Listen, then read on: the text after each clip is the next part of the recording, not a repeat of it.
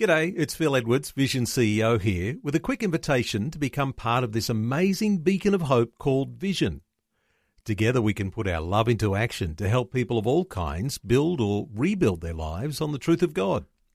Please consider the part you can play during our upcoming Visionathon appeal, remembering that it's your support that makes Vision possible, including this podcast. Audio on demand from Vision Christian Media. Exploring faith and the future. Neil Johnson and Bible teacher Dr. Kameel Majdali. So, when we look around church, there's more women than men. What is it that makes it so difficult for a man to go along to church here in Australia? Kameel, the author David Murrow, in his book Why Men Hate Going to Church, came up with some interesting and amusing comparisons.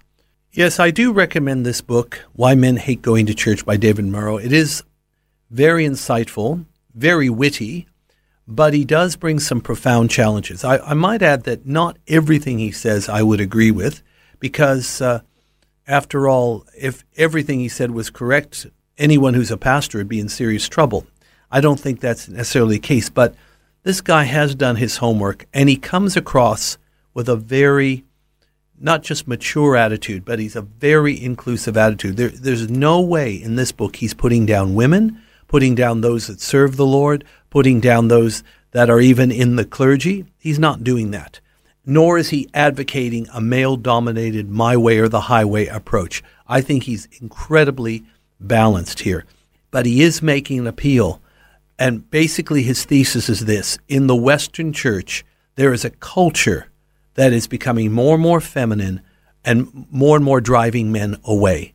When you consider what biblical Christianity is really like, it ought not to be the case.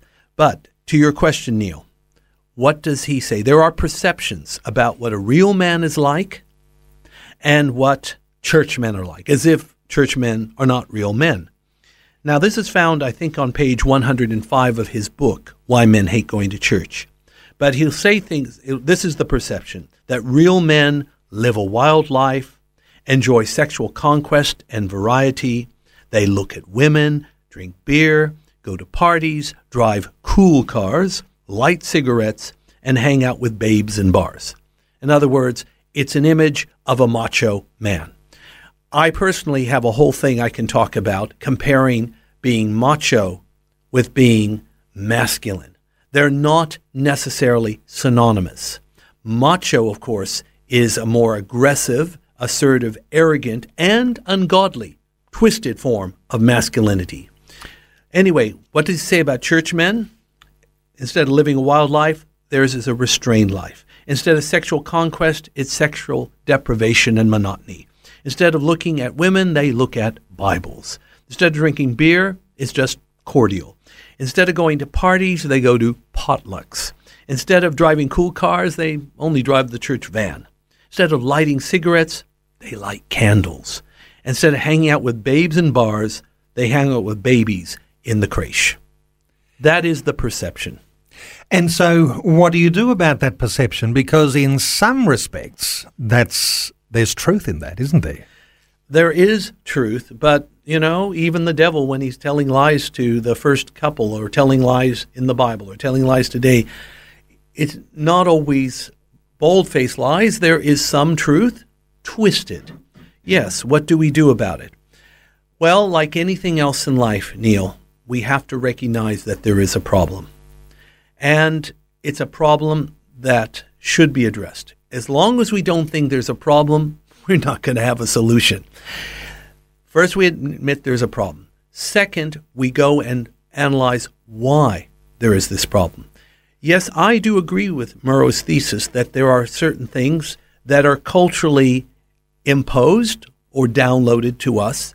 And in order to please the culture, as if somehow we owe the culture more allegiance and pleasing than we do to God. And because we have this thing about relevance, and relevance has a place, but not as an idol that some people make it. No, we're to be if serving anything and worshiping anything, it's God.